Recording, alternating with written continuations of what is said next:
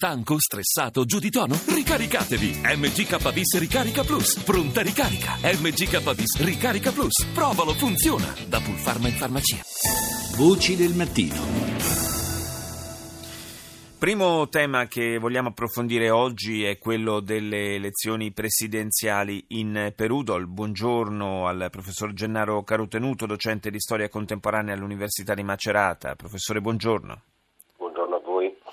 Grazie di essere con noi a quest'ora del mattino. E dunque il primo turno ha dato un verdetto eh, che era ampiamente atteso, anche se forse il risultato è andato persino al di là di quanto prevedessero i sondaggi. Il dato eh, evidentemente eh, abbastanza eclatante è che in testa nel primo turno ci sia eh, Keiko Fujimori, ovvero la figlia dell'ex presidente Alberto Fujimori, presidente tra il 90 e il 2000, è ancora in carcere dove sconta una pena di, di 25 anni a causa delle gravi violazioni dei diritti umani e altri reati, per la verità, di cui eh, è stato ritenuto colpevole. Dunque, eh, mai come in questo caso si può davvero dire che in Perù le, le colpe dei padri non ricadono sui figli?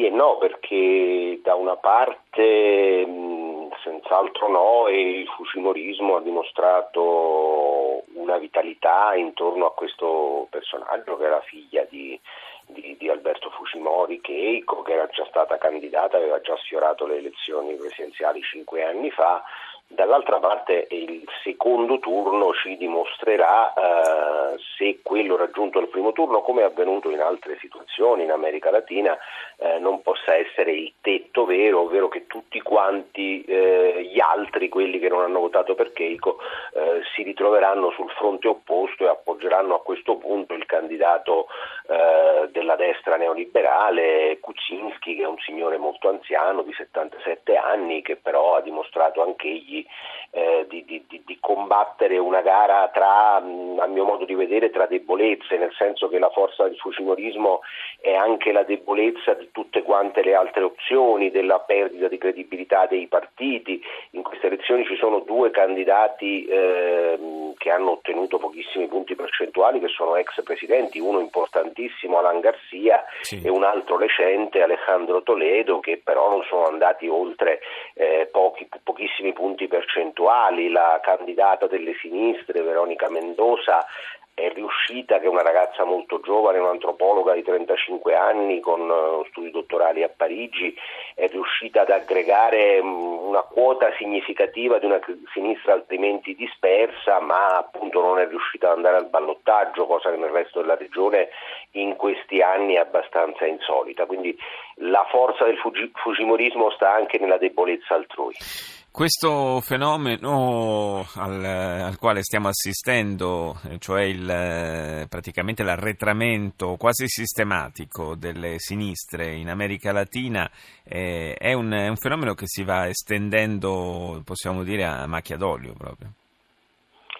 Eh, ehm, sì, in un contesto ciclico, nel senso, nel senso, che la sinistra aveva vinto tutte le elezioni per almeno un decennio, eh, però non, non, credo che si possa dire del caso del Perù dove probabilmente il risultato di Veronica Mendoza è il miglior risultato da moltissimi anni a questa parte per, eh, per la sinistra. In, in, qualche modo, nonostante non abbia raggiunto eh, il ballottaggio, l'antropologa di Cusco è, è il miglior risultato che, che, che, la sinistra si potesse aspettare in quel contesto.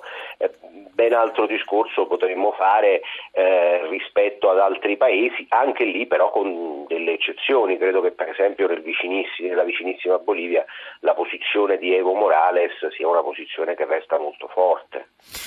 Sì, eh, stiamo assistendo peraltro, al di là del, ad esempio del, del, voto in Argentina, ma insomma le difficoltà eh, del governo in Brasile, insomma ci sono, ci sono tanti, tanti, segnali, il Venezuela, ci sono tanti segnali appunto di un, eh, di un andamento ciclico, come lei, lei, sottolineava, professor Carotenuto. mi chiedo eh, da che cosa dipenda questa ciclicità.